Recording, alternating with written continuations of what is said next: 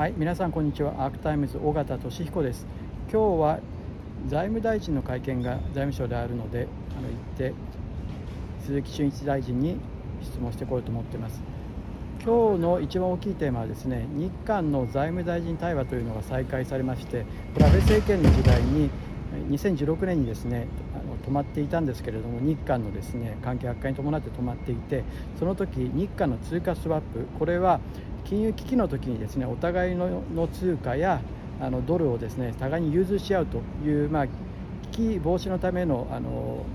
まあ、保険のような措置なんですけれどもこれがですねやはり2016年からあのストップしていてですねこれが再開されるのかというのがテーマなのでその部分とですね今145円1ドル145円に迫るあの為替相場の話これを聞いていきたいと思っています。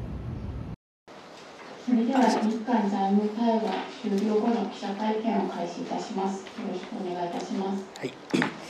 えー、先ほど日韓財務対話を2016年以来約7年ぶりに開催いたしました。えー、本財務対話では世界経済と地域経済及び多国間二国間における協力について幅広く議論し多岐にわたる事項について合意を得ました主なポイントとしてまず世界経済地域経済の見通しについて不確実性が高まる中で域内の経済成長を支え金融の安定を維持する政策に機動的に取り組むことを確認しましたまた、ロシアのウクライナに対する侵略戦争や、北朝鮮のミサイル発射について、ともに強く非難しました。次に G20 について、債務、MDBs、保険等の分野における連携を確認しました。また先月、新潟で開催されました G7 とパートナー国との対話セッションにおいて、日本から提案したライズイニシアティブについても協力に合意しました。第三国におけるインフラ協力については、脱炭素化やサプライチェーンの強靭化にともに対応していくための覚書を、先ほど JBIC と韓国輸銀で締結いたしました。これに基づいて、両機関が具体的案件を積極的に蘇生していくことを期待いたします。二国間及び地域の金融協力については、アジア域内の経済を支え、金融の安定を維持するために、域内の金融セーフティーネットであるチェンマイイニシアティブや、二国間通貨スワップ取り決めを強化していくことが必要との認識を共有いたしました。具体的には、チェンマイイニシアティブにおける緊急融資ファシリティを早期に創設することに合意したほか、100億ドルの日韓通貨スワップ取り決めの再開にも合意いたしました。このほか国際課税、税関協力、人事交流及び拡散金融対策などについても具体的な協力の取り組みに合意をいたしました。私からは以上です。それでは質疑応答に移ります。そのはるかから挙手をお願いいたします。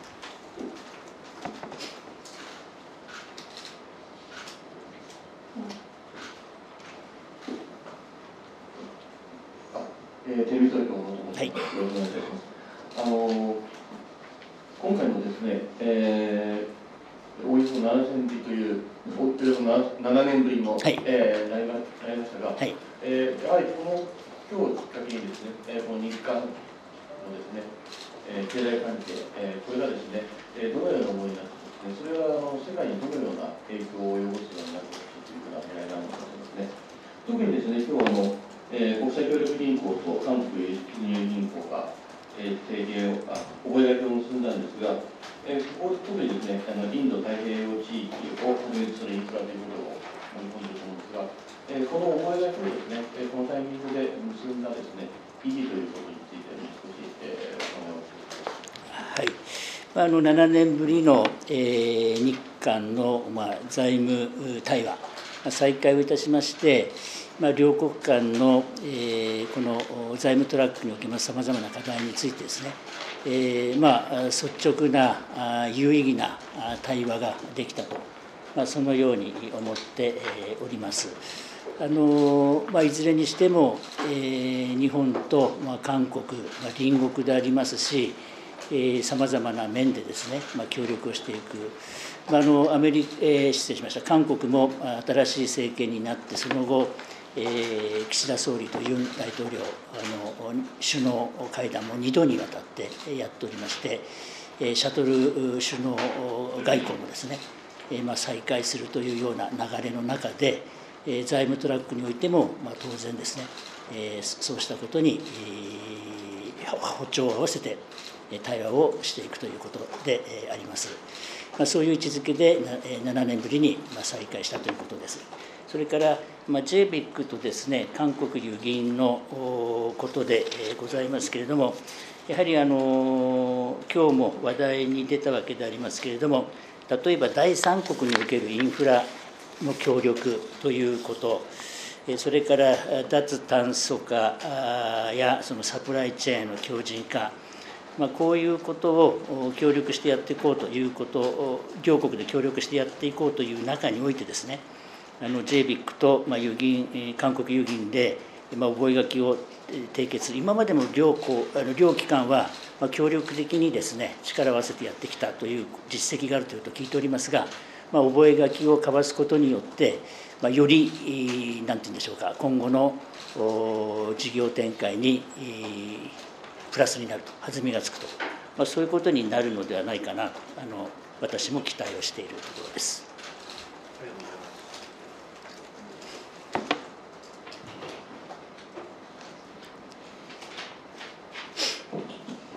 はい、じゃあ、の方です。はい。あの確認なんですけれども、これはまあ J リックの話あのは出てますけれども、日韓通貨スワップの再開には至らなかったという理解でいいんでしょうか。もしそうであるならば、あのそれは違うんですか？あの再開です。え、再開なんですね。なるほど。あのじゃまあ再開っていうのは7年ぶりになるわけですよね。で、これ自体ですね、まああのいろんな形であの日韓関係が崩れてですね、そういった中であの通貨シャップをやめるという判断をしたわけですけれども。7年ぶりにこれがあの、まあ、導入に至ったということ、これを大臣としてどう考えられているのかということと、先日、まあ、アメリカのです、ね、政府が来てたので、アメリカの高官なんかに私聞いたんですけれども、アメリカ側から見ると、やはり日韓の融和に努力したのは、韓国の、まあ、ユン大統領のあの、まあ、やったことが大きいと、だからこそアメリカは韓国の大統領を国賓でですね、ホワイトハウスに呼んでという対応したと。そういう意味で、まあ、アメリカから見ると、韓国主導で今回の融和が進んできて、まあ、それが今回の通貨スワップの再開に至ったということだと思うんですけれども、それ自体ですね、まあ、日本の主体性がアメリカから見たときにですね、見えないという部分があるんですけれども、そういった部分は大臣はどう考えますか？まあ、日韓の通貨スワップをまあ再開するということにまあ合意をしたわけでありますけれども、あのこれはですね、あのまあ、今後、アジア域内の経済を支えて、また金融の安定を維持するためには、まあ、域内の金融セーフティーネットである、先ほど申し上げましたチェンチェンマイニシアティブとともにですね、えー、二国間の通貨スワップ取り組みを強化していくことが必要だと、まあ、そういう認識をですね、えーまあ、両国で、まあ、共有をしたということでありまして、まあ、これはあの今お話がございましたようなことというよりも、ま、むしろあの両国の同じ思い同じ認識それが一致したという中において、まあ、再開をしていこうという合意になったところでございます。まあ、アメリカの大統領がどう言ってるかということはちょっと私もまあ承知をしておりませんので、まあ、分かりませんけれども私の知る限りにおいては、えいろいろこのに、えー、財務対話をするにあたってのいろいろなあ下準備ですね。そういうやり取りの中で、まあ、共通の認識に至ったので再開したと、まあ、こういうことです。通貨スワップですね、まあ、あの通貨のですね、まあ、補完的な信任にもつながると思うんですけれども、こ注目していることでもあったので、一方で、円のですね、円安がどんどん進んでいて、145円も見える段階に来てるわけですけれども、今回の通貨スワップがその円の信任に与える影響をどういうふうに感じていらっしゃるか、それと足元の円安について、どういうふうに見てご覧になっているか、まあ、145円でその介入があるんじゃないかという話もありますけれども、まあ、基本はそういうものにコメントしないというあの前提はよく分かっているんですけれども、かなりですね、まあ、この間、あの半年ぶりぐらいの円安水準になっているので、ぜひ大臣のご見解をいただきたいです。あのまあ今回の通貨スワップですけれども、まあ、あの日本も韓国もですね、えーまあ、特に韓国はあその後のですね外貨準備高を相当積み上げて、えー、おりますし、え、日本も、まあ、足元十分なですね、えー、外貨準備が積み上がっているというわけでことでありますので、えーまあ、あのいざということ、まあ、これが発動されるということが、まあ、あるのかないのかですね、まあ、それはあのわからないわけです。あのむしろ当面はまあないんだと、まあ、こういうふうに思っておりますが、まあ、いずれにしてもそのいざという時の備えをすることはですねこれはあの、まあ、円に対するそれからウォンに対する信任について言えば、まあ、プラスに働くということになるんだと、ま、思います。まあ、いざという時にも、まあ、こういう機能がですね、まあ、補完的にあると、まあ、こういうことですから。ただの繰り返しになりますが、両国ともですね、足元においてはもう十分な外貨準備が積み上がっていると、まあ、こういうことであると、こういうふうに思います。それから、まあ、毎度同じ答えぶりでということでありますが、まあ、あの今、このドル円ベースのですね、ま、為替の状況ですけれども、えまあ、あのこれについてはあのこの私が直接今の水準をどう見るかということはこれはやはり申し上げませんけれどもしかしやはりあの一方的な動きでありますとか、えー、安定的でない動きというのはこれは好ましくないわけであります。あの従いましてあの我々もより緊張感を持ってですね、えーまあ、今市場の動きというものを見ているところであります。まあ、行き過ぎた動きというものが、えー、あるとするならばですね、え、あらゆるオプションを排除しないで、まあ、必要な対応を取るということ、まあ、これはあの従前から言っていることでありますけれどもあの基本基本それをその考えに変更はございません。だから今の為替相場の動きは過度であるラピッドであるとかボラタイルであるあの過度に変動しているというものに近づいているというふうにご覧になります。かそれを申し上げますとその先の話につながっていきますので申し上げません。続いて他の質問あの他にも質問いただいた方いらっしゃいますので2問程度でお願いします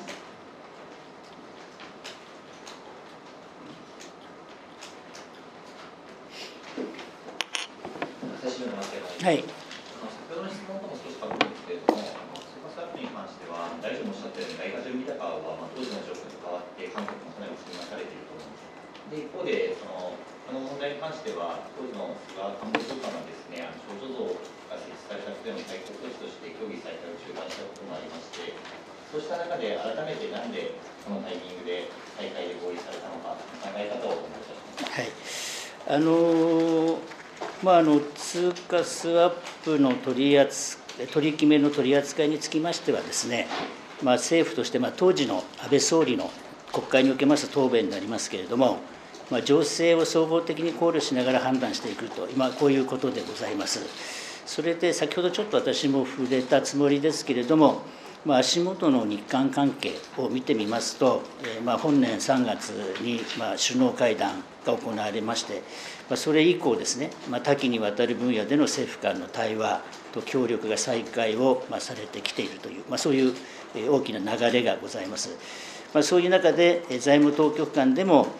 地域や国際社会におけるさまざまな課題に協力して対応するとのえーまあ、認識があの共有するなど、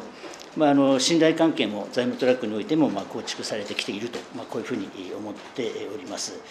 まあ、そういう中でですね、先ほど申し上げたようなさまざまな課題、二国間で協力すべきさまざまな課題もあるわけでございますので、まあ、そういう中で、えー、二国間、えー、通貨スワップの取り決めを強化することが必要であると、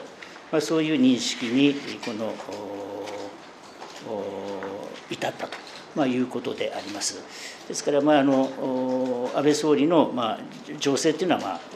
年々再々、まあ、変化するということだと思いますので、まあ、情勢を総合的に考慮しながら判断していくということで、えまさに、えそうしたことに沿って判断をして再開をしたということであります。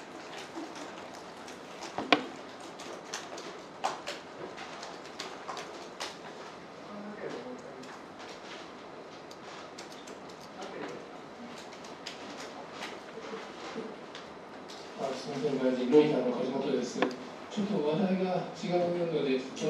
けどもあのスリランカのですねあの大統領が、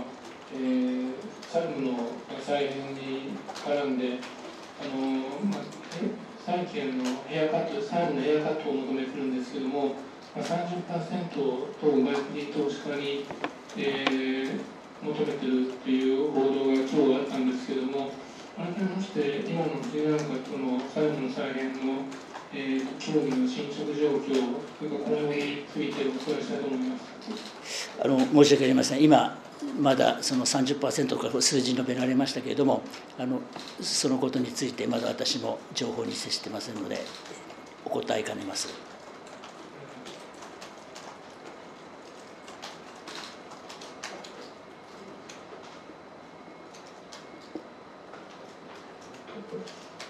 はいこの、まあ、通貨スワップでですね、チェ財務省との会話の中で今日ですね、まあ、あの通貨スワップがなかったこと自体が重要だったと思うんですけれども、ただ、まあ、ここに至って7年ぶりに再開されたと。でお二人の間でどういう話をされてあの、どういう意見交換があったのかですね、これは、まあ、やっと元に戻ったねということなのか、あのこれから前に行こうということなのか、どんなやり取りがあったのかを。あの認識の交換ですね。はいまあ、あのこういう国際会議では先方の発言については、まあ、あの先方の了解を得ないとあの示さないという、まあ、そういうルールがありますのであの具体的なことは申し上げることはできませんけれども、えー、もちろん、えー、韓国側からもですねこの通貨スワップのことについては、まあ、あの発言がございました。先ほど申し上げました通りに、両国ともですね、その再開の必要性ということについて、何て言うんでしょうか、認識を一致したということでありますので、そうした認識の一致から、再開をすることにしたと、まあ、こういうことです。大臣としては安安心したという感じなんですか、どういうご自身としての感想というかですね、今の思いというのはどういう感じでしょうか？まああのこの去年の6月でしたかね、その24年ぶりの為替介入をいたしました、まあ、そういう経験を踏まえますと、えあ9月ですね、失礼しました、9月。まあ、そういう経験を踏まえますと、まあ、先ほど申し上げました通り、足元では外貨準備はまあ十分ですけれども、さらにそれに加えてですね、いざという時の備えがあるということは、これはあの、まあ、評価できることでないかと、まあ、そういうふうに思っています。時間帯と連絡のつまりあります。新聞の秋山です。はい。今回の日韓財務対話であの途上国の債務問題とかも議題に上ったと思うんですが、中国についてこれを中国について話題に上ったのか。また今回の日韓財務対話が対中国という意味ではどのようにこう大臣で捉えられているのか。またあの質の高いインフラって掲げられてますが、これまあ中国の一帯一路、こういったものを念頭に置くものなんかについても、えー、お願いいたします。あのまあ、順番はちょっとあの答えの順番はあのあれですけれどもあの質の高いインフラっていうのはあのかねてよりですね、まあ、G7、G20 などの会合におきまして、えー、日本からですね、えー、こう言っていることであります。であの実際にあのインドネシアの財務大臣などからもですね、えー、大変に都市のインフインフラ整備が必要であるということで、日本のですねこの質の高いインフラの整備の評価というものは高いものがあるなということを私は感覚的にあの感じてこれまで参りました。まあ、そういう意味で、えーまあ、あの今回 JBIC と韓国の遊銀がですね覚書をしたということもそれも一つのですね、つながりがあるんだと、まあ、こういうふうに思いますがやはりあの韓国と日本と協力をしながら、アジア太平洋地域においてですね主に第三国における、え、まあそうしたあのインフラ整備に対する協力そういうことをやっていこうということは今日の会議でもですね話題になりました。それから具体的にその債務再編の話は特に出ませんでした。すみません、えっと、この財務対話はその対中国という意味ではどのような意味合いを持つのかということについてお願いできますまあ、あくまでこれは2国間のですね、えー、財務対話を、まあ、7年ぶりに再開したということでありまして、なんか再開、このこういう会議を持つことにあたってですね、何か第三特定の国をですね、念頭に置いて、えー、開催するというものではないわけであります。えー、まさにということで別に中国を意識して、えー、この対話を再開したということではありませんしですから対話の中においても特にこう中国を意識してですね両国でどうこうしようとか、まあ、そういうことは、まあ、全くありません。はい、あの財務大臣の会見が先ほど終わりまして、日韓のですね通貨スワップがは再開で合意したということでした。私ですね冒頭で冒頭あの最初に質問した時にですね冒頭で記者が通貨スワップの話を全くせずにですねあの他者が質問して誰も質問をまずはしようとしていなくてそれで最初の質問もそれとはちょっと関係ない質問だったので通貨スワップ決まらなかったのかなと思って最初あの認識誤って質問しちゃったんですけれどもあの彼らが出した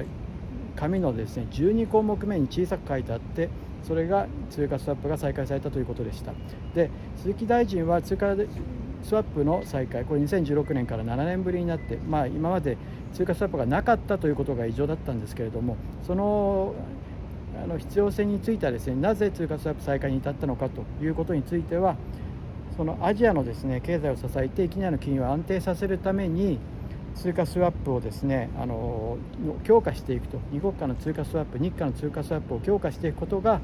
その地域の安定につながるんだと。その必要性の認識で両国が一致したという言い方をしていてですねどっちがどっちということはあの極力避けて言わないようにあ、まあ、これはどちらが悪いとかですねそういったまたあのお互いの緊張関係が高まる形につながっていってしまうのでそこは避けようとしているあの感じがすごく伺えました。